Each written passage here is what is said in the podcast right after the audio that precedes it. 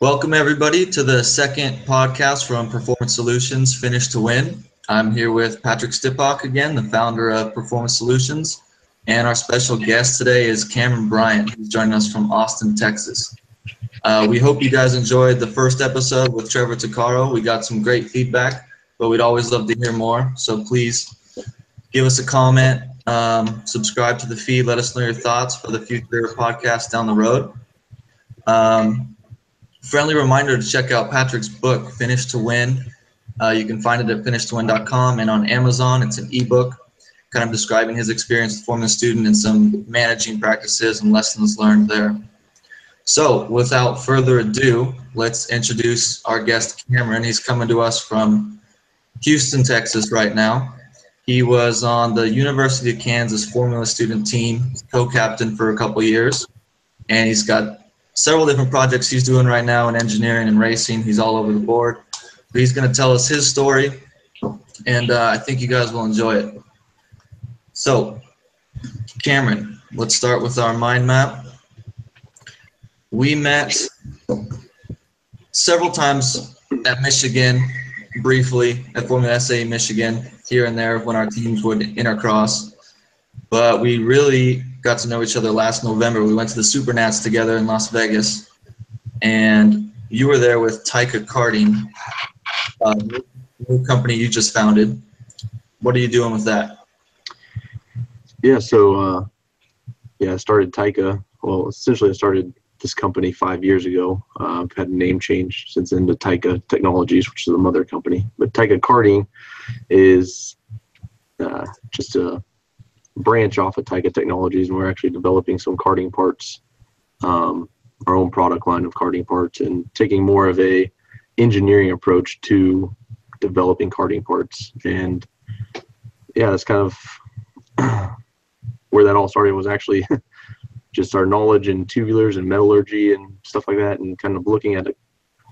We were looking for a big industry to start with for our first product instead of just doing consulting all the time. And karting happens to be the biggest racing industry there is. I mean, there's millions of cars compared to you know just a few hundred of cars in different series. So we decided to just kind of look at it for a while, and we realized there's a lot of things that we can improve on just taking a more in-depth engineering approach to a lot of these products and stuff. Yeah. And, and the market, the karting market is so big. You were just in Germany last weekend. Um, doing some business. yep. yep. Yep. Talking to actually Mach 1 karting. Uh, they're the biggest German kart manufacturer. And yeah, working on doing a joint venture with them on providing like uh, specialty materials and axles and things like that for, because um, obviously on a kart, there's no suspension. So your, your frame and your axle is actually your suspension. um, that's your damper and your springs and everything. So yeah, it's, uh, it's actually everything you learned in Formula SAE and everything you learned about vehicle dynamics engineering. Pretty much just throw it out the window because nothing, nothing, none of that works for karting. So it's actually been a really good learning experience um, for all the karting stuff, which is kind of funny because I, being from Formula, you know, we never really thought of karting as very like technical. You're just like, oh, you know, just hop in it. But the more you dive into it, the more you realize like it's pretty intense. But uh, can you describe the biggest difference between the approach? I know there is no suspension, yeah. blah, blah, blah, but, so, you know, to, to make some some specific. A, uh, a funny, quick visual. If you are you're a data guy, so if you watch a Formula car go around a turn and the inside rear wheel picks up off the ground, what's your first reaction? You know, you're kind of like, oh, like that's not good, right? Like, yeah. it's opposite of that in karting. Yeah, I know if your front inside wheel doesn't pick up, you'll just push. yeah. So it's it's very weird getting used to seeing things that you definitely don't want to happen in like Formula or other series. Um, you always want all four wheels on the ground, you know, get most contact. And yeah, karting, you pretty much take throw that out the window. You want your inside wheel to pick up off the ground, and um, that's a very good just visual of the extreme differences of the two. Yeah. Yeah. And uh, because I mean, there's no there's no rear end, there's no differential. So if the tires are on the ground, the car can't really turn that well. So. Um, Patrick, have you ever gone into like looked into the karting engineering and vehicle dynamics of that before? Is that anything you've ever dealt with?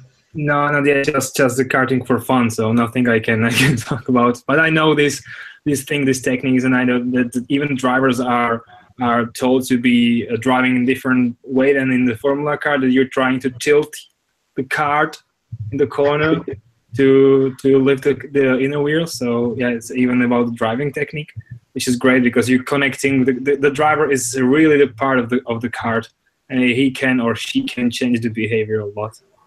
Yeah, that's why I think it's kind of cool how Cameron's bringing the the material science into it because the axle and the the chassis is so much of the handling characteristics of the kart. So it's, it's kind of a cool new approach that I think will pay off in the long run. And what, what is the dif- biggest difference between the the let's say classic approach to the karting and yours yours one? So when I first started this um, this karting thing is it kind of just did it just to get a product out there and just work on you know the marketing and, and, getting something out there to get our name out there just for our very first product but after digging into it i realized that um, i think there's a lot of holes in the karting industry because it, things have been done for so long a certain way and really you have like three main companies these big guys that kind of keep all the secrets to themselves and everyone just kind of copies them based off of you know material hardness or things like that. And kind of like in the last episode you were talking about um, on the roll center situation, right? People will just know the central equation, they'll do it, and they don't know why or how, or right? Well, I think that's how it is in karting. Is they run it like this, and these teams win, so they copy them, and then that's just how it works. So something that's kind of crazy is I didn't know, but um, to adjust the axle stiffness um, I bought a ton of axles from different companies and cut them up and did chemical tests on them. And well, one of the things I thought was kind of crazy is I bought these axles from soft. Like, there's six different axles, you know, all the way from soft to extra hard, super soft to extra hard. I thought they're all going to come in and be different wall thicknesses, right? I mean, they're the same steel. You think they'd be different geometry to get different stiffnesses. Um, something I learned was they're actually the same geometry.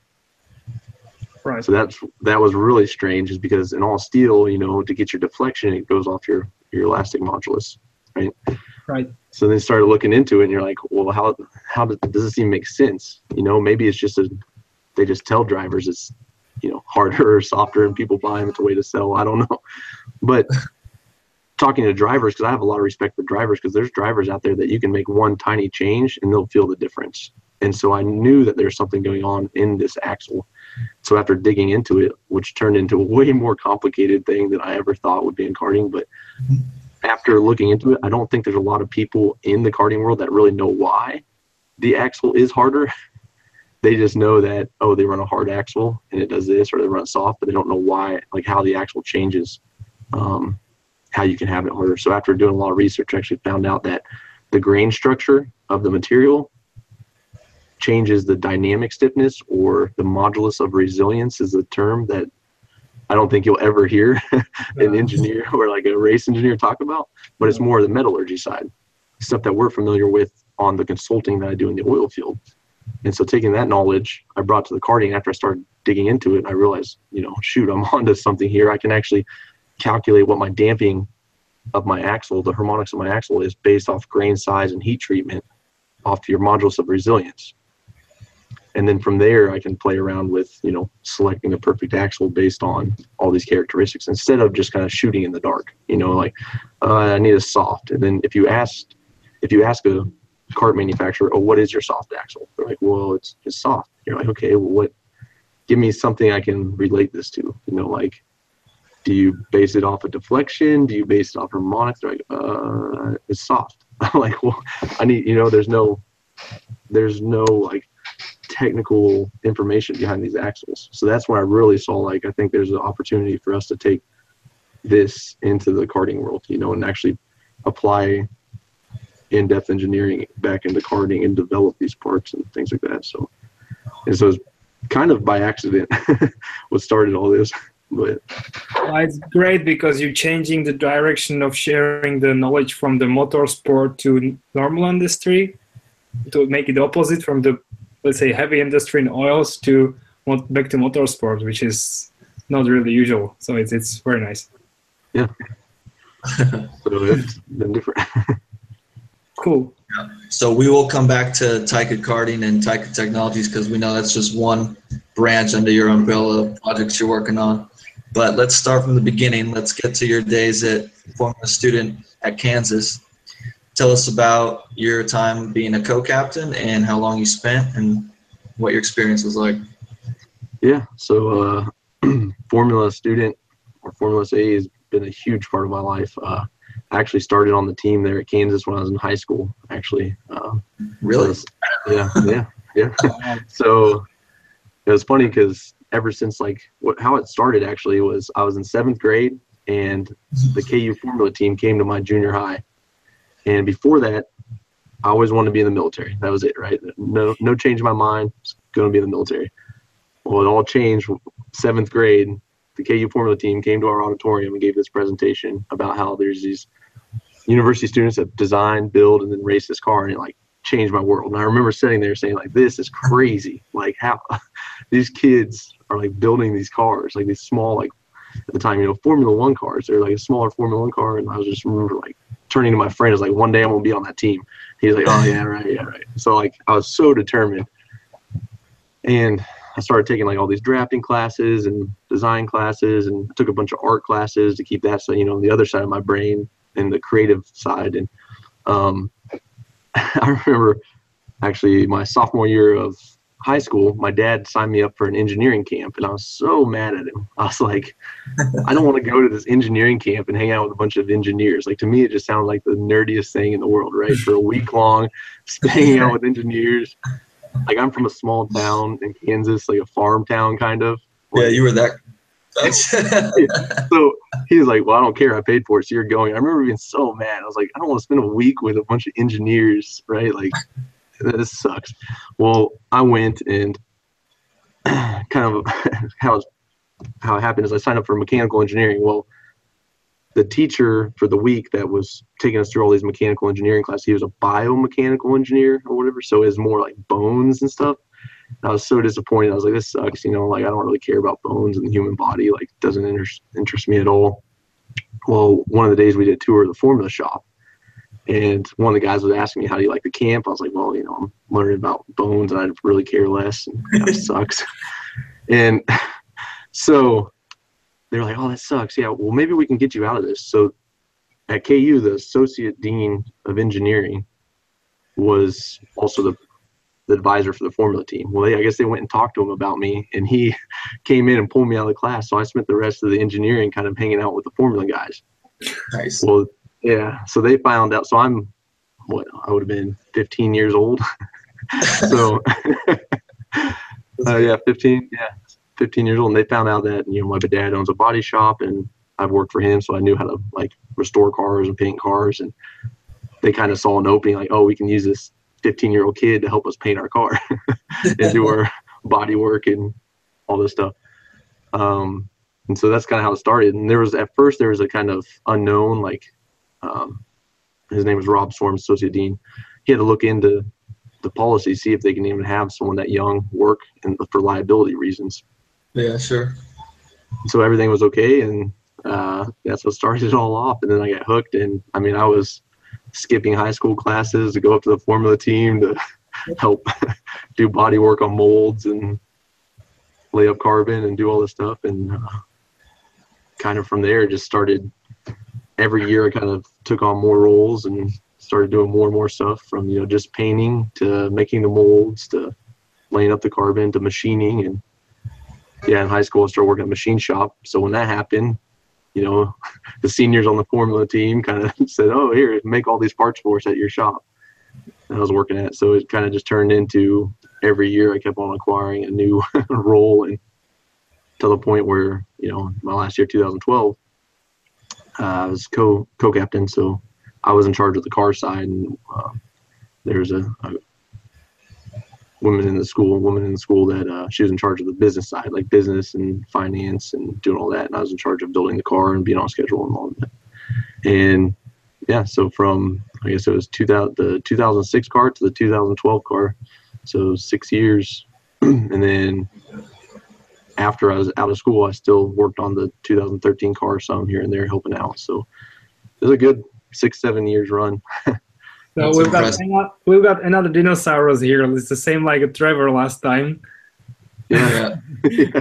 Eight years, so you got like seven. So it's very similar to to what we hear what we heard last time. So yeah, and, and quite a lot of guys were surprised that Trevor was able to to be there in eight years, and Oh, now really? we've got another example here. So guys moved to America.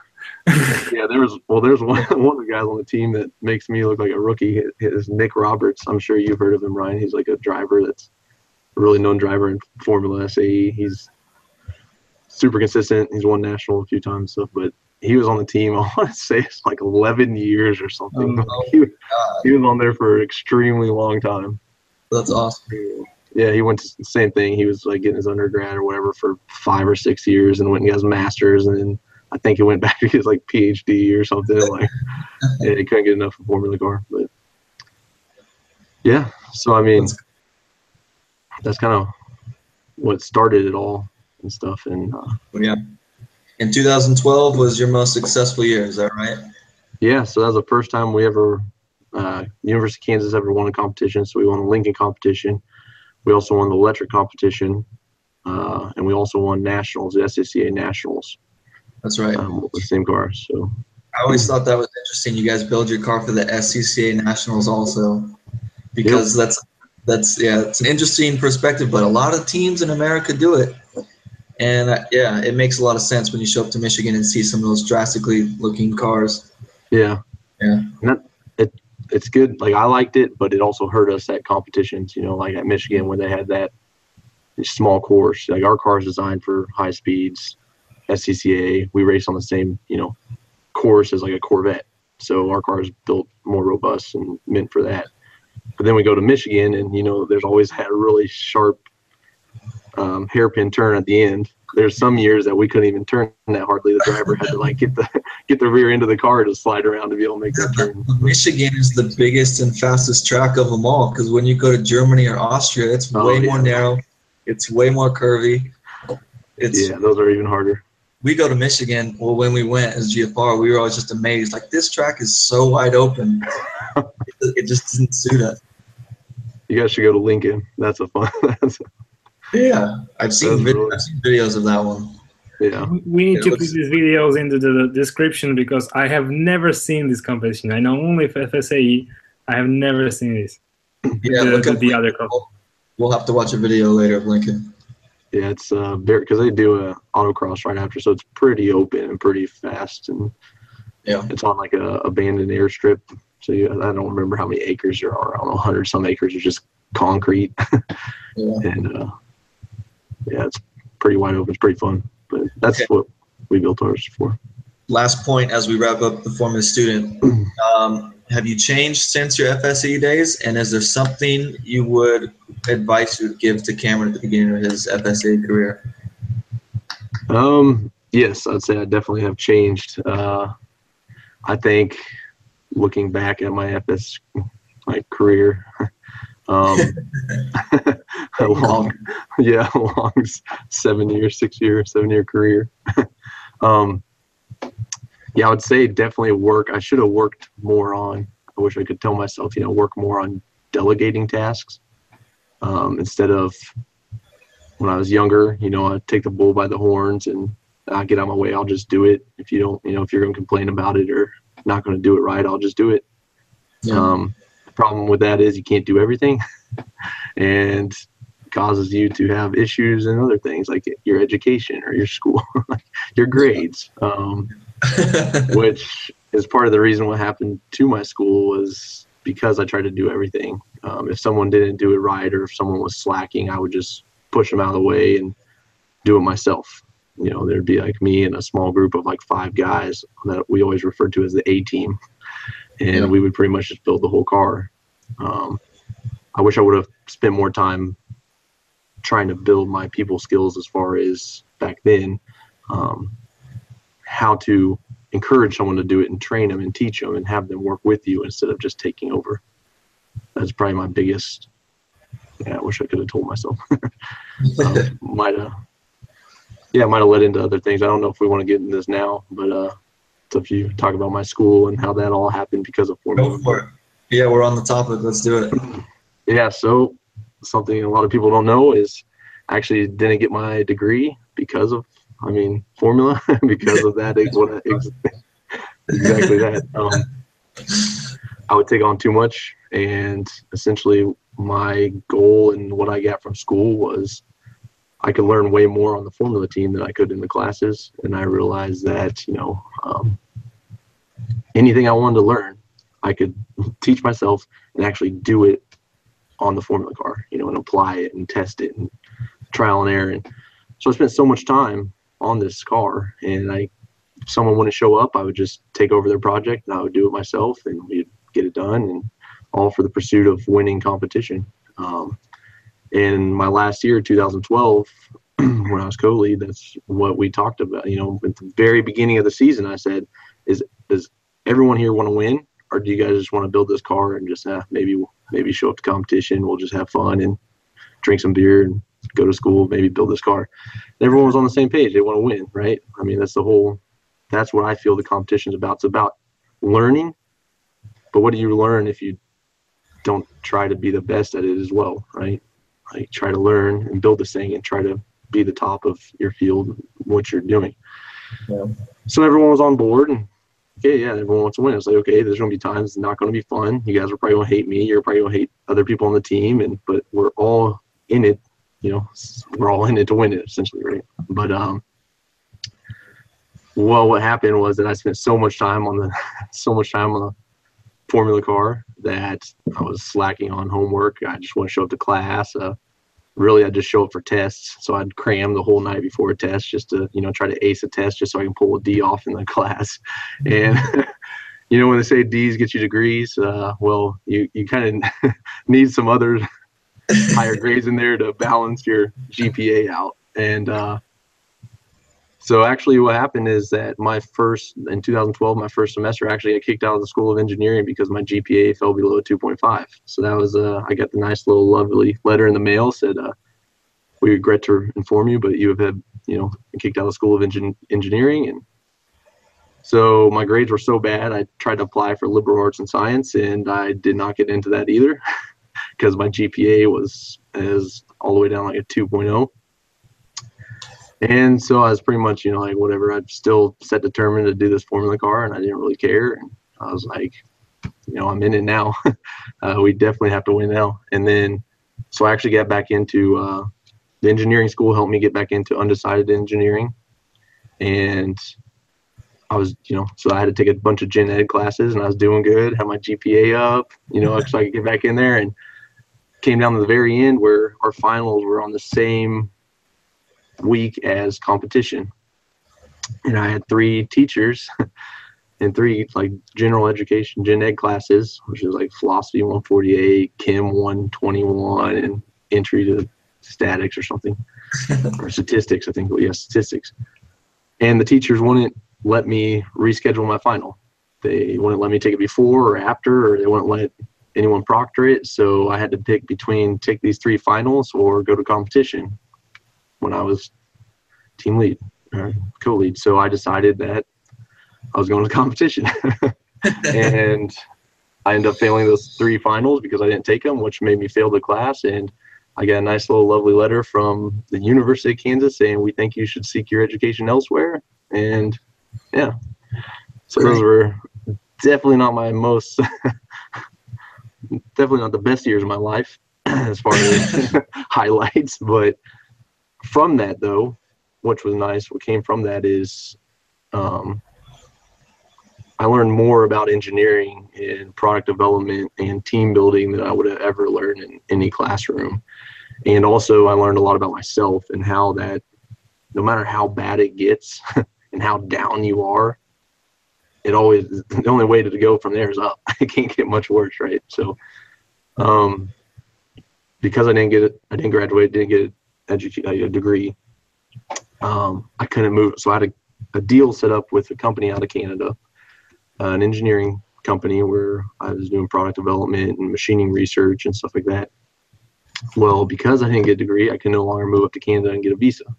If you have an engineering degree, you can it's like open border between the U.S. and Canada. So that fell through, so I couldn't go, go up there, and um, I actually have to give credit credit to my fiance. She was like, "Well, why don't you just you know start your own company and do consulting? You can do consulting still, right?" I was, you know, so then it kind of made me think. I was like, I always wanted my own company, but not right like the day after I get out of school. But right, college. Yeah, in college. So I was like, well, so I had no idea how to do this. So I got how to start a business for dummies, Googling, you know, uh, yeah. what do I need to do to start this business? Uh, pretty much just looking up anything I needed. Same way we do in Formula, right? Like in Formula Car, you don't go to a teacher and like, hey, how do I design this? You just get books or look on the internet or forums or you teach yourself. And that's yeah. essentially my only option I had when I started this company. Um, and that's what I explained to people, you know, there, there was no backup plan for me. If my company, like, so June 16th was actually my five years for this, my company and people were like, "Well, how'd you do it? You know, how'd you make it that long? And keep, or how do you keep on growing?" And I was like, "Well, I don't have an option. you know, like if this doesn't work, this is this is everything. So this is I have to make it work. So yeah, I just taught myself how to start a business and how to run it. And once I did start doing consulting, I could go up to Canada whenever I wanted. And so it's kind of funny, right? You can't go there, but if you start your own company, you go up there whenever you want. Um, yeah. People started hearing about it, and I started getting more and more clients. And I you know, brought on someone else uh, as a business partner, and he started helping out, and we just started growing from there, and it went re- started going really well. And I always said, you know, like, well, I don't have an engineering degree, but I can always hire engineers, I guess. So, uh, kind of where it started.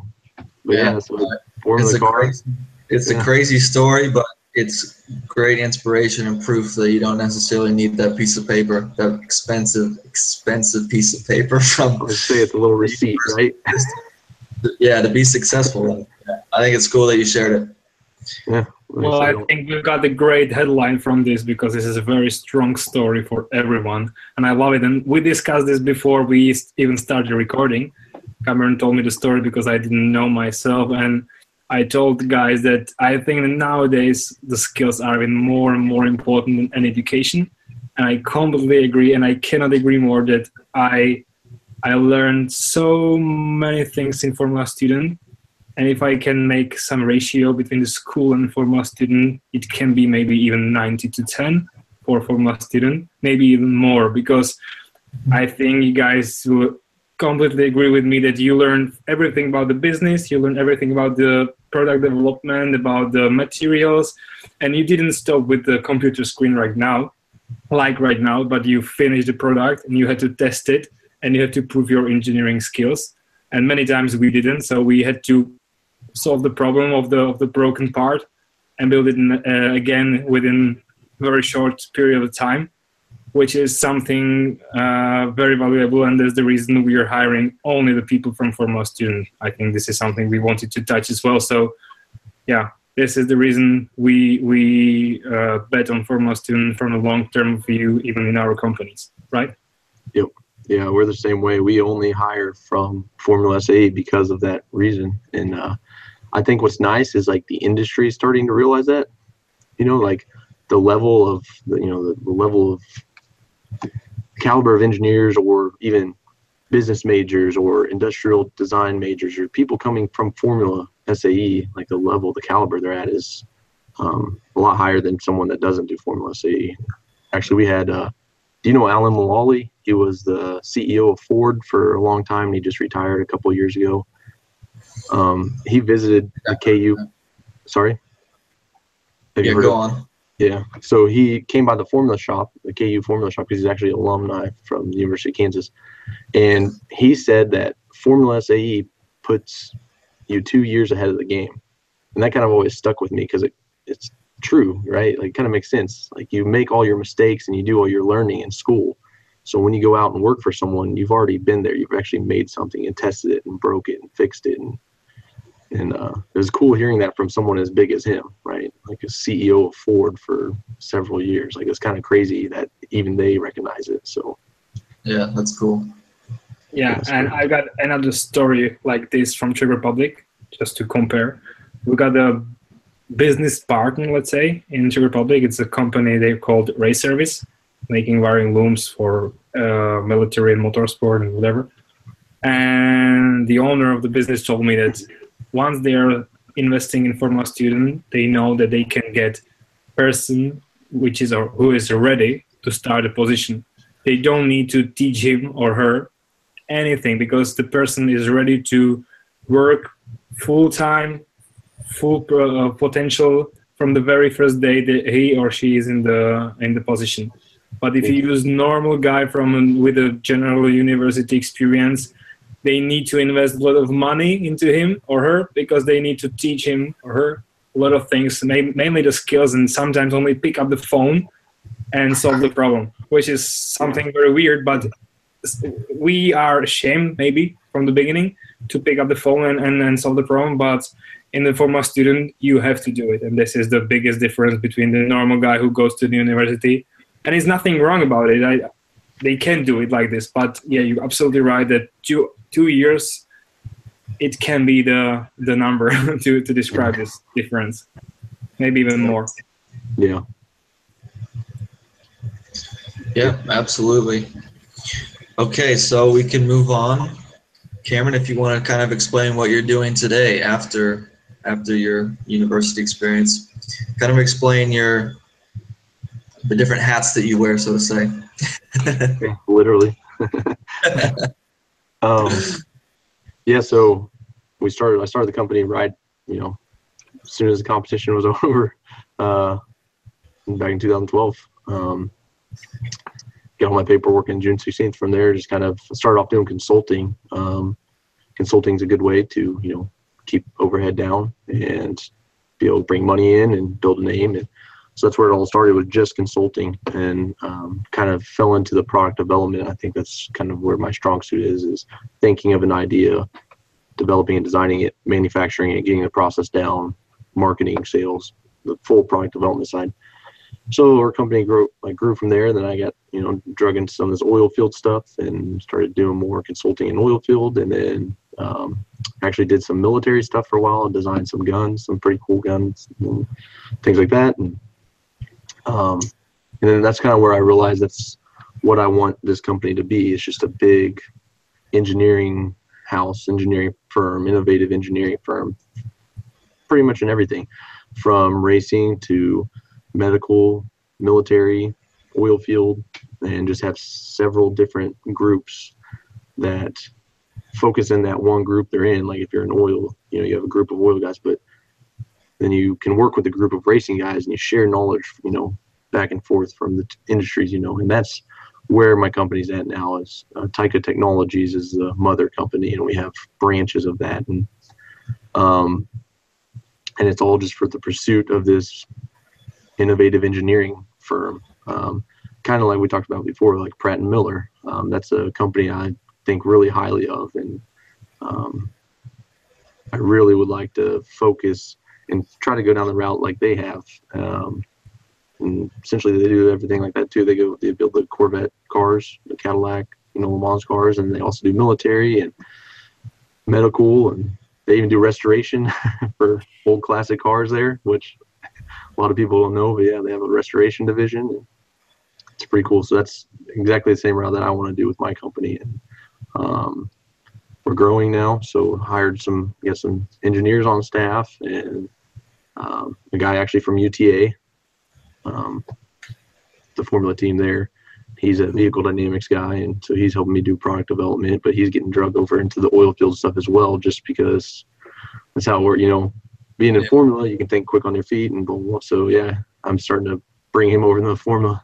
I mean, it's the oil field stuff as well, and um, yeah, and so that's essentially what Taika Technology is. is, is and how big you are right now? How many employees do you have? So right now I only have one full time. That's me and another guy, and then but then I have consultants that work part time here and there. So you know, there's four of us in the company, um, and then um, well, I guess technically three guys. Sorry, the other business owner. Um, so I took on an investor, and so there's me and an investor and then another guy. So technically there's three of us actually in the company, and then we have two other two other consultants that they do about 20 to 30 hours a week um, helping out in different things, oil field and racing. So, so we're getting there.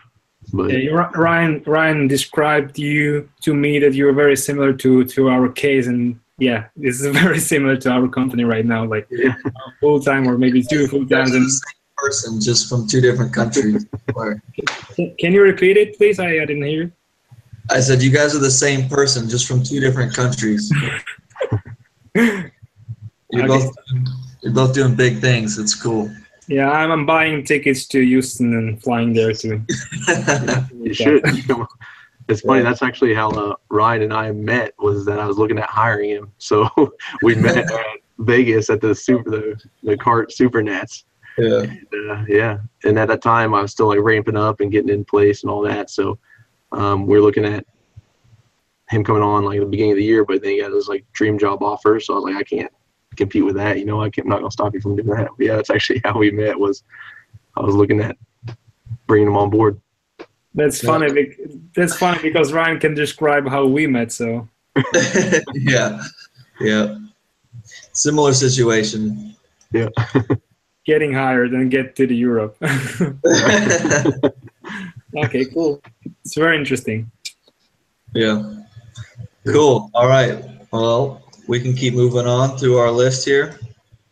Yeah, I mean, I, I guess I sorry to I forgot too to mention we FSAE parts. I didn't even bring that into Tyco, but Yeah. Yeah, that's that's true. You run the entire FSAE parts page. Just got a massive following. Yeah. Um, and a massive product site also that I didn't even realize how big it was until last weekend. Thought- I knew it was big, but that blew me away. If you guys haven't been to FSAEparts.com, go to it. It's crazy. Yeah, exactly. I opened the web page after a long time and it's huge. You exploit it. Amazing. Yeah. so yeah, that's all you know, just a branch of Tyco as well. Uh, Yeah. Now branch Tyco, so yeah, so we got uh, three guys, three people in that uh, helping out with that. But here, the same thing, not full time on obviously FSAE parts, but just everyone working to. That's what FSAE parts is. Like uh, people think I'm crazy or they don't know why I do it because I don't try to make money off of it. Right? I just pass on savings. They, why do you waste your time? Well, it's, it's all for the pursuit of this bigger goal, right? But yeah, I mean, and also it's a really good way to network with people that I would like to hire in my company. So I have access to you know eleven thousand people that I can send out one email and access eleven thousand, or you know one post on Instagram and access almost you know eleven thousand people that potentially I could hire. You know, who are involved in Formula SAE or things like that. So it's a good way to network and also I help out a lot of these students. You know, students will contact me and ask me, do you know anyone hiring in this field? And with all my connections and all my what I do for my consulting, I just call them up, say, hey, I have someone looking for a job, and I kind of connect them, kind of like a headhunter, essentially, and vice versa. Uh, if companies ask me, do you know anyone hire, you know, anyone looking for a job that's knows this, this, and this, and so that's what I use FSAE parts for to give back to what you know Formula Student is and what it does for everyone. Essentially, what it, I just give back and help students find parts. Yeah, same same mindset. I can feel the same mindset here.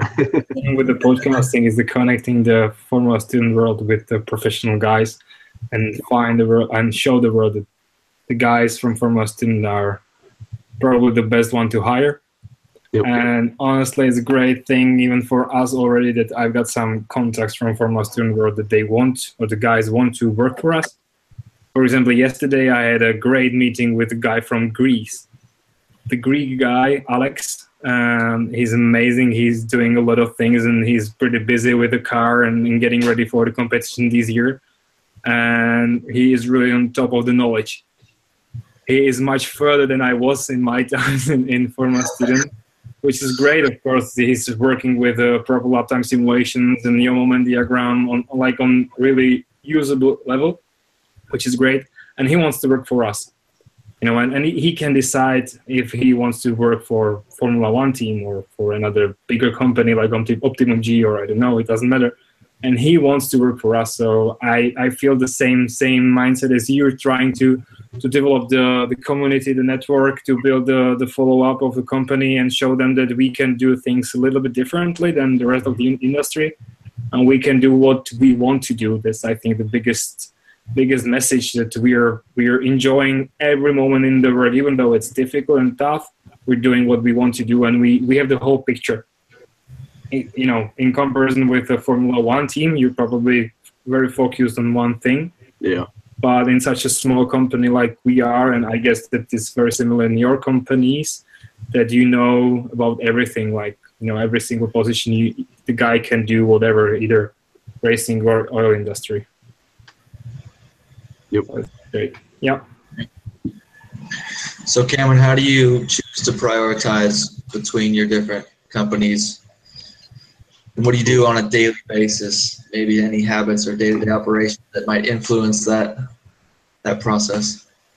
Yeah, well, as a you know s- small company that's starting up, essentially, you know, it kind of comes down to uh, as bad as it sounds, is money. You know, we need to prioritize. You know, think about you know, I guess what pays the bills. Yeah, that's the best. Priority is the priority is to make make money so we can keep on doing this tomorrow and the next day and the next day. So, um, that's why it's nice that you know the consulting that I do, a lot of like the only consulting I do now because I've been trying to pull away from consulting and do more product development stuff so I can really focus on what I truly believe in instead of what some other guy believes in and he just wants to pay me for his his goals and dreams. So I've been pulling away from consulting, but I still do consulting in the oil field just because the money situation. So when it comes to priority, um, I would say first and foremost is I got to put food on the table. So if I have a really big project in the oil field, I know it pays well. Um, I put me and the guys on that um, to get it done quickly and do it right. And even what we'll do sometimes is try to get it done quickly, like uh, or certain stages of it done quicker, so then we can focus on we can switch you know direction and focus on our racing side or our products that we're developing from you know rear ends to uh, axles for go karts to drive composite. We're doing a composite drive shaft uh, design right now that we're trying to actually trying to submit this thing into SEMA for the Young Guns like uh, design thing. So we're trying to get all this to yeah, we're trying to get all this together for the SEMA show in Vegas. But Wow. so it's how I and then FSAE parts comes in that too. So the priority first and foremost is you know I got to make money to pay the guys, but then after that it's I still need to take care of FSAE parts, even though you know I don't all the money that I make in that like the little money I make in FSAE parts just stays in FSA parts. So then I can take that and help sponsor teams or pay for you know help help teams out. Sometimes teams have issues with shipping, and I'll just pay for shipping to sponsor them. So even though I don't make any money off that, it's still very important to me. So and my guys know that too. So, but that tends to be like a next priority, you know, because we have to focus on our money, and then we have to focus on our own products that will generate us money, and our products are what our ultimate goal is. Yeah. So then from there, then we go, you know, FSAE parts, and we try to fit FSAE parts in a little bit all day long. You know, um, a few minutes here, a few minutes there, you kind of sneak it in um, where you can. But Yeah. so yeah, as Just far as as long as that, just as long as you keep the Instagram page rolling, I think I think you'll be good. yeah, so yeah, we try. Yeah. but yeah, so I think that's you know kind of how I set my priorities. I guess is just essentially you know just you know gonna worry about putting food on the table. So Yep. but you know, Anything you're you're doing every day the same. You're trying to have some routine in I don't know deciding what to do first in the morning and or you just said it that you're just trying to find any minute to to do the FSAE parts, but I, I could imagine that you got some specific day or, or hour per day that you have a window to do the FSAE parts and then focus on the rest of the work. Yeah, so so first thing in the morning, so I have like I don't even know. I was trying to think of it like eight emails or something because every client I have, I have a personal email with them as well, and then every you know I have Taika email and Taika carding, and then FSAE parts, and then my personal FSAE part. all, so in the morning before things get crazy, I try to sit down and do all my email, like emails first. Right before, because if I try to do it at the end of the day, I'm so done with everything, and the day is worn on me. I'm the last thing I want to do is sit down and read emails. So Yeah. I try to wake up, go through my eight different emails I have, and try to organize them and respond to who I need to and things like that. And then from there, I sit down. You know, I mean, I have. I don't know if you guys heard of teamwork. It's a I highly recommend it. It's a good way to do like project management. You can have Gantt charts and things like that. Um, in teamwork, I have each of my companies set up in there as a company, and I have tasks and priorities, and then I can assign duties and tasks to different people in my company. And so then every day I log on to teamwork and I see, okay, what's due today? You know, or is there any project that's due today, or any projects due next week, or highest priority? Um, and then, so I pretty much do that. And I every single day I kind of brief myself, you know, what needs to be done today. And at the end of every day, I kind of put notes into teamwork saying, look at this first thing tomorrow, you know, kind of setting myself up to keep me organized. Um, and then FSAE parts kind of falls in in between the cracks and usually at lunch. It's a good way for um, me kind of just to unwind a little bit, scroll through Instagram, comment, make a post or something like that. Um, so during lunch, FSAE parts, and then also usually in bed is FSAE parts when, when I'm in bed about to go to sleep. um, I answer emails on FSAE parts and I'll make posts and com have to do a lot of liking to get the word out there. You have to a lot, a lot, like a lot of posts on FSAE parts, like hundreds and hundreds and hundreds of them. So there's a lot of doing that. Um, just scrolling through people's, you know, people that follow me or you know people I'm trying to get to follow me and people interested in like Formula One. I go to their page and uh, like their stuff so they can see my page. So I do a lot of that stuff at night, you know, right before I go to sleep.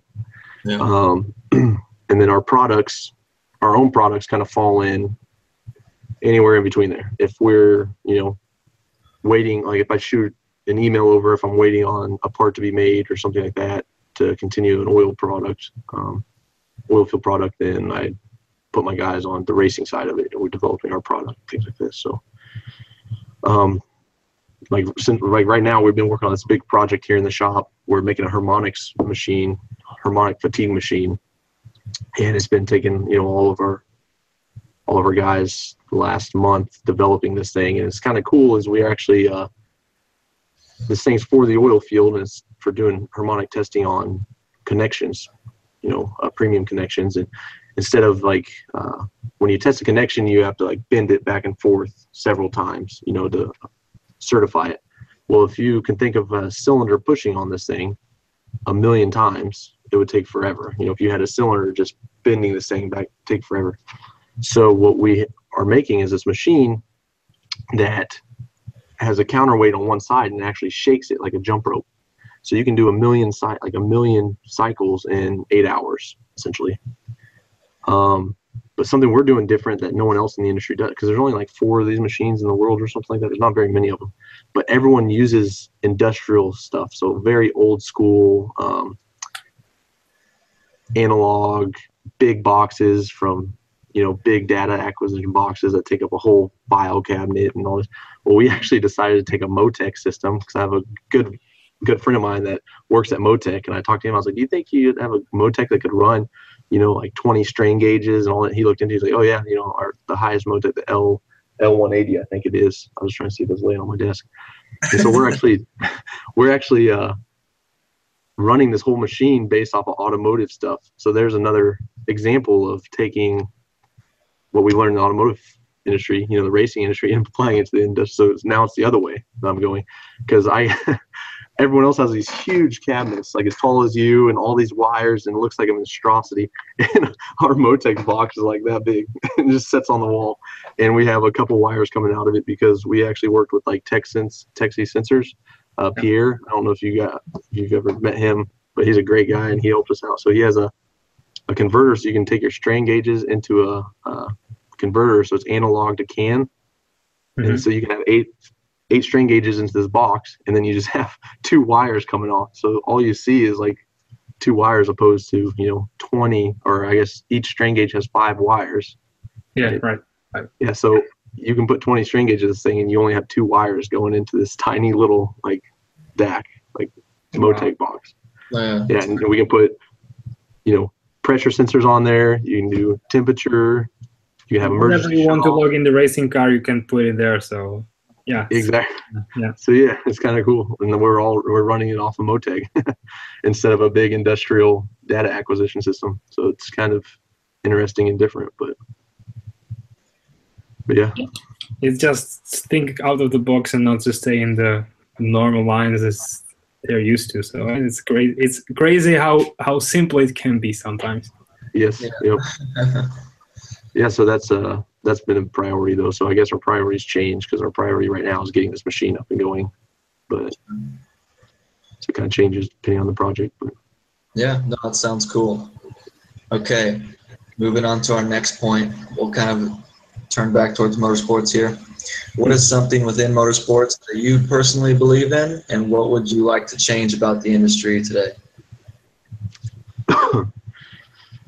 yeah, so I guess something I personally believe in in motorsports is uh, I think motorsports like kind of something that you know I was I was kind of looking at taking notes on. I was like in motorsports, like if you think about the days like in the late '60s, you know the whole Le Mans battle when Le Mans was like the biggest race in the world, right? And you get these guys that designed these cars. There was no glass ceiling, essentially, right?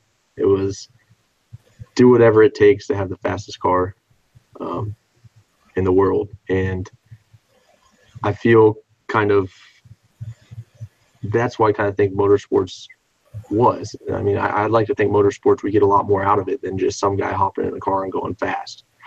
I think motorsports is a good place that there's no really ri- there's risk. Don't get me wrong, but it's for an individual or a couple individual guys, so that you have more freedom to do the craziest things in the world and try all these crazy things and help progress ingenuity and innovation and um, also while having a lot of fun doing it. and Yeah, so I think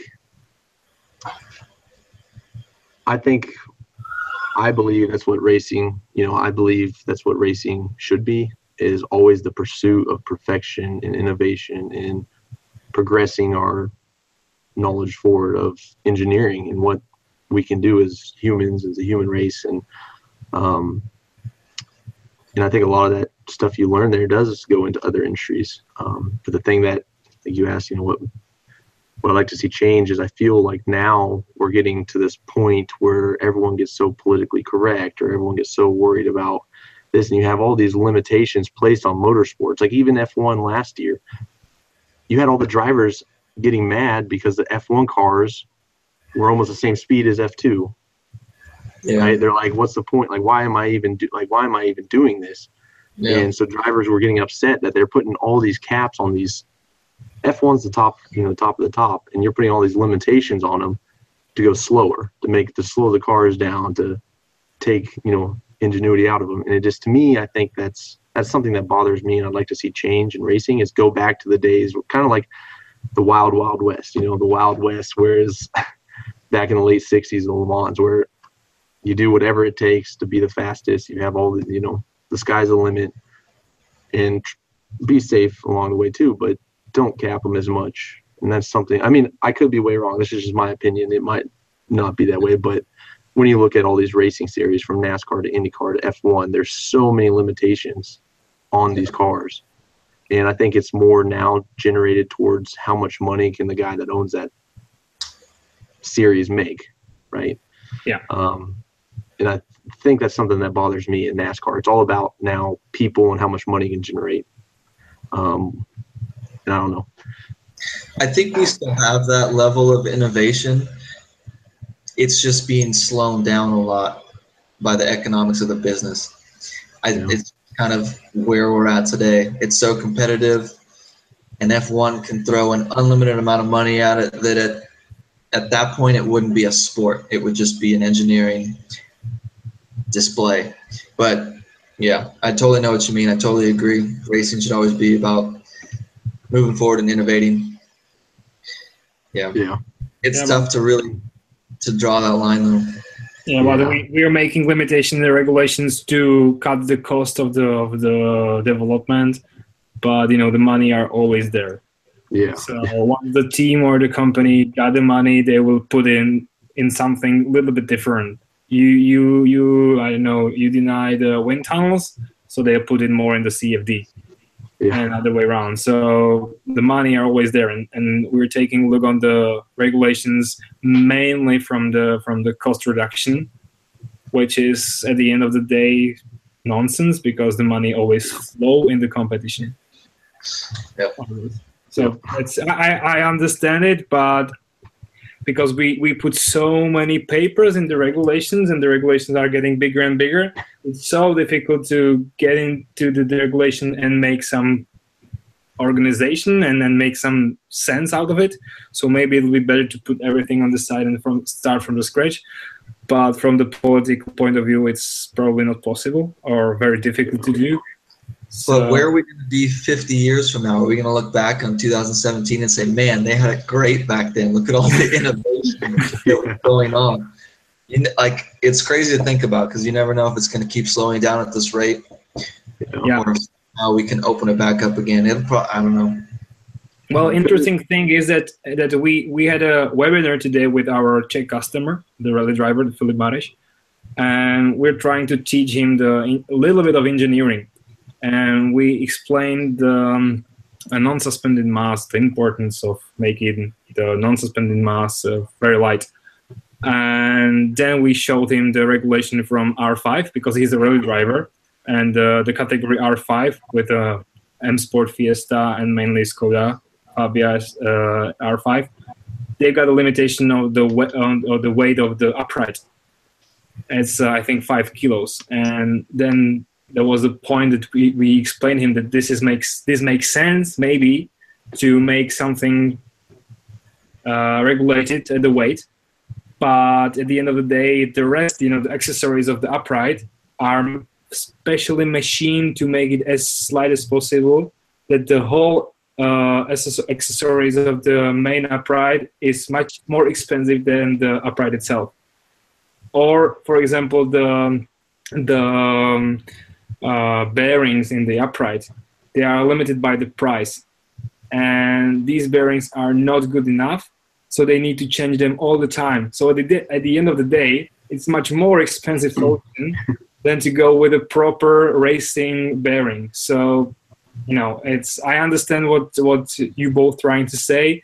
Uh, I don't want to be all the best, but it's it's really difficult to to do a good regulation to cut the cost and um, make the innovation coming into the competition.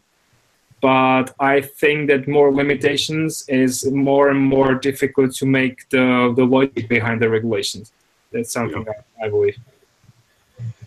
And I, yeah. And I think you even start to see it like at the lower level, you know, like Formula student, for example. Like when I over when I was over there on my trip in Germany for a week, I visited a bunch of Formula teams, and uh, kind of talked about how we did we did a lot of autocrosses at Kansas, and all these teams were really jealous.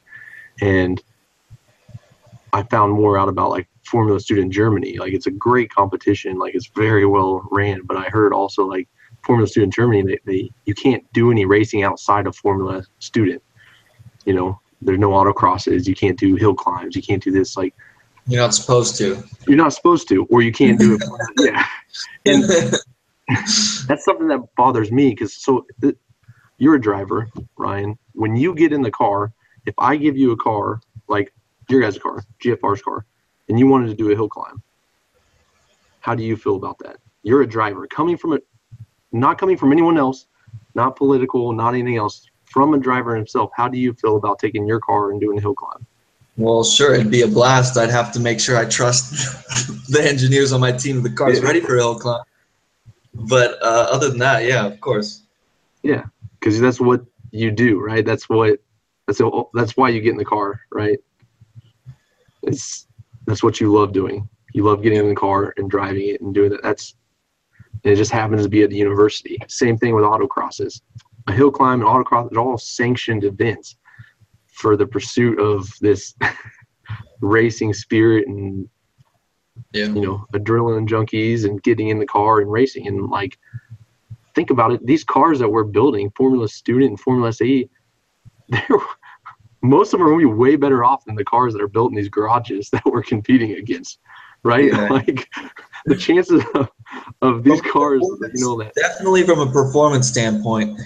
I just know that the the safety is always in the back of their heads, and I don't blame them because you know yeah, a lot of things can go wrong on Formula Student cars.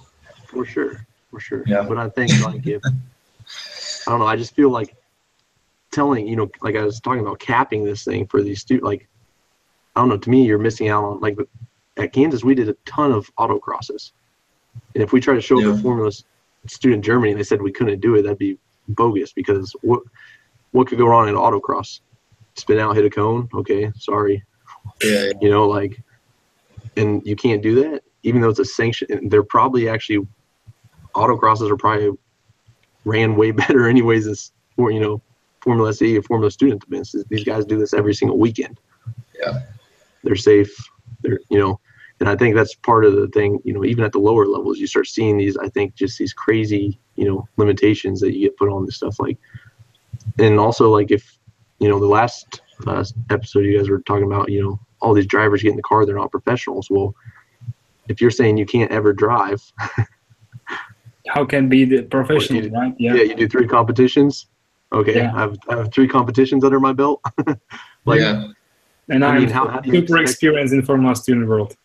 yeah so that's that's what's crazy is like uh yeah you have all these limitations and that's something i think i'd like to see changed as well say you know if you pass tech inspection or if you go to a competition you can do an autocross you know if your car is safe and sound Yeah. why can't you do an autocross hill climbs okay i understand like but maybe you have a caliber like hey your car is actually a race car and you actually have a driver that's didn't work on the car that like i hate when you know teams will be like oh who's working on the car the most oh Yeah. okay he's the driver you know if you actually have a guy that's a driver and have a car that's past tech and sound like it's up to the driver at that point i think i don't know but Yeah, I've got two things to, to say here. One is yeah to, to make the drivers better, and the other, uh, even the Formula student is about the money. You Yeah. need to put the money into the competition, and once you got some uh, external company funding the project or sponsoring it partly, you need or you want to show them the car is running. And for example, they can have open days of their company, and once they're you know they're putting the money into the car and you're driving in germany and the the the, com- the, the company is somewhere in czech republic and they don't have a time to, to go there to see you in the germany. And maybe they've got their network you know their their business uh, customers or partners whatever. They want to see the car. And once you prepare the the parking lot and just drive there and make some donuts i know a little bit of show i cannot understand why we shouldn't do it. Once you know we've got some your common sense that you're safe enough, and you're dealing with with the businesses and and and uh, adult guy, so why not? Yeah. uh, yeah. So that's my point. I think it's just something that they don't want to promote because they can't be responsible for us off, you know, off the grounds or doing whatever we are. They're just, yeah. I think it's normal they have to say that, but I think it's it's fine if schools do that for their purposes. You know Yeah, we, we- we can finish this this part of st- discussion. yeah. No, it's interesting though. I I think about it pretty often too. Yeah. Um, okay, so our last point. We'll end on an inspirational note. Cameron, when you think of the word successful, who is the first person that comes to your mind and why? Oh, that's that's a tough question. I don't know. Like, I mean, I feel like successful. I feel like I pull a lot of different people. uh, You know, I take a lot of different people's success and use that as fuel for me and inspiration. And it's hard for me to say. You know, I feel that's a hard. We don't Oh, have to. We don't have to pick a, a particular person. We could Yeah. go back to your Pratt and Miller example. That's kind of a company that you're aspiring to be like. Yeah. Yeah. Yeah, and then yeah, I think that's yeah, Pratt and Miller would be a good one, like a company as a whole, you know. And I mean, there's obviously people in the industry that we all look up to, you know. I mean, but that's a I don't have to say those people, you know, from Yeah. Ferrari to all those. I mean, like Yeah. Carroll Shelby, all those guys. I mean, we all have those guys that we look up to, but um, outside that, yeah, I mean, Pratt and Miller, yeah, they'd be a good as a company. It's an inspiration. What those guys do is cool, cool company, and Well, just to just to explain why we are asking these questions to our audience. Once you got the role model in front of you, you can hmm. copy and get inspired, and you can follow, and then make some eh, innovation and be a little bit different. But it's always great to to learn from these people and and to study their history and maybe read the books about them. Yep. So, talking about the the industry leaders, even as we mentioned Elon Musk last time, Yeah. it's not about that we're, want to talk about Elon all the time, but this is a guy who made something, or the, the, the company you're talking about, they're guys who do who are doing something you want to do, and it can be the role modeling of your company or your your uh, daily habits to get there, because you need to have a path to follow or to, to, to have a path to build. Yep. And I think the combination of both can be the great way how to be not maybe not mainly successful but happy with your life. So I would say that this is the reason we're asking this question. Yeah, that's good. I mean, yeah, that's a good point. Yeah, so I mean, I think I, several people like you know Elon Musk and all those guys that they're, I've read their books, you know, and I think I, it's always good to like what you talked about last time too is try to do try to learn all the time. So I spend a lot of time like listening to audiobooks, um, just try to improve myself, you know, from. Uh, I don't know if you guys uh, How to Win Friends and Influence People Mhm. by Dale Carnegie. Have you ever heard of that?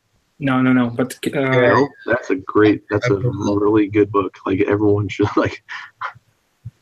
Great. I don't get any money for saying this, but I'm not promoting it. But I'm just saying it's, it's a really good book. Like that's The only book you can promote on this podcast is Finish to Win, Cameron. those, that's a really good book too.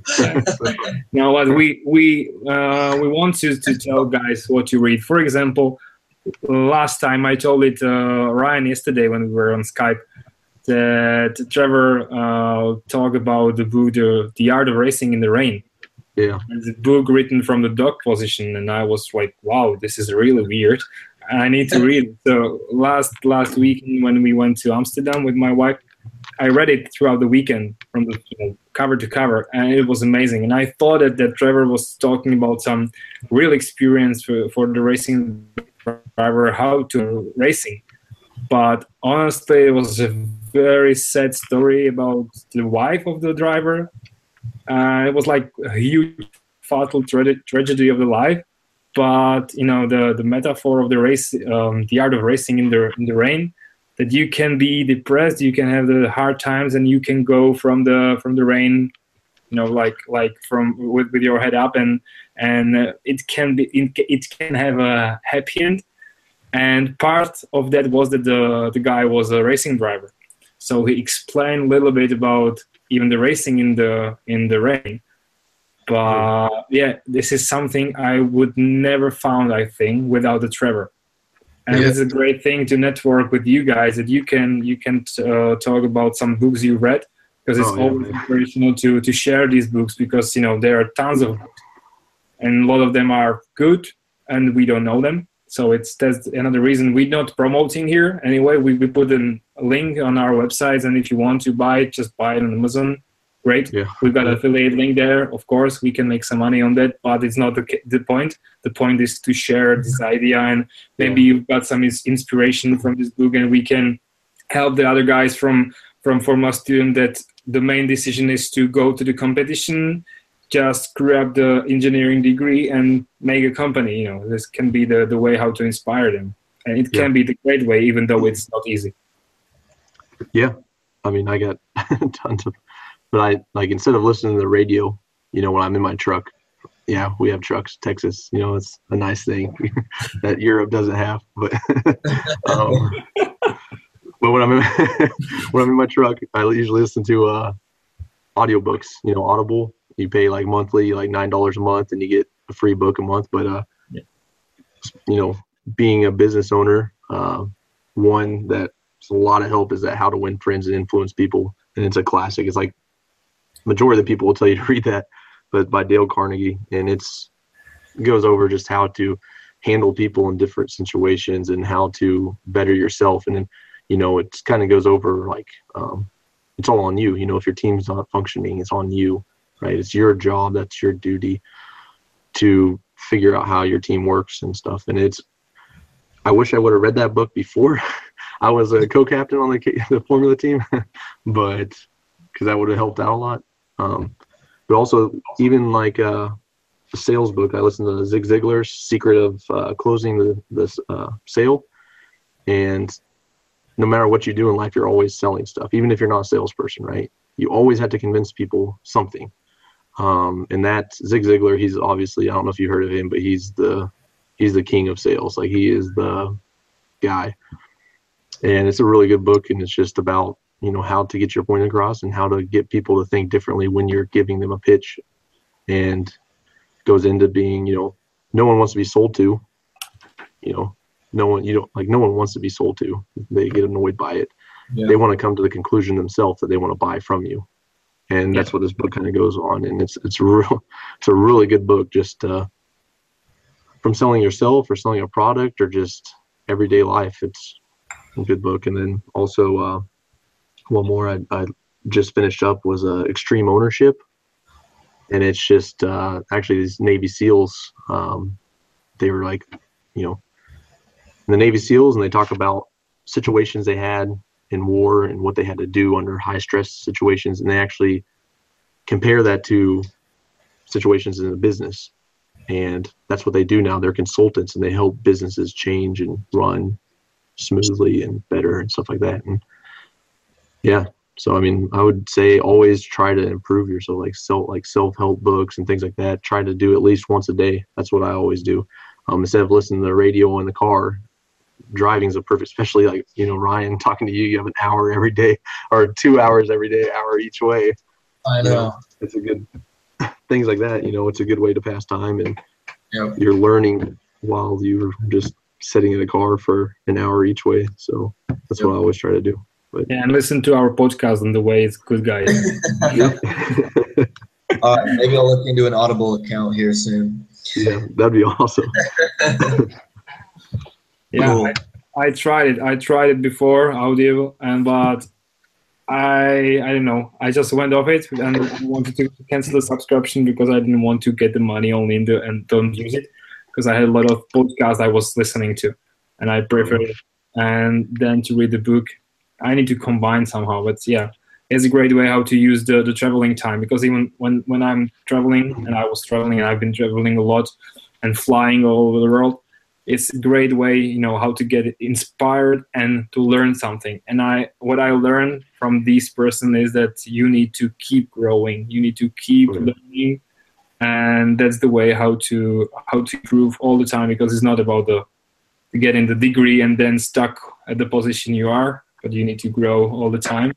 And i think this is a very common thing within the successful people that they keep growing and keep learning and and maybe failing and learning from the mistakes, but still still growing. Yep. Yeah, it's. I feel it's always hard too to find time to sit down and read. you know, so that's why I, audiobooks are like I don't know. I've got it. I've got it in my in my uh, calendar. I Yeah. just prepare the weekly weekly sessions a day. I've got read the book, read the book, like Yeah. from eight to nine, or I don't know something like that in night. Just read the book at least for one hour. Turn the Yeah. phone into the airplane, forget the world, and and read something. Nice. Just remember remember the Warren Buffett. He's famous for reading all the day. Oh yeah. It's amazing. Yeah. It's a good All idea. right. Well, I think we can wrap up this podcast. Um, I enjoyed it. I thought that was fun. Hope everyone watching enjoyed it also. Thank you, Cameron, for joining us. And Patrick, thanks for always as having well. Yeah. Thank you guys. Yep. Remember to check out the Finish to Win website, the Finish to Win book, and the Performance Solutions website. You guys have a lot of cool stuff on there.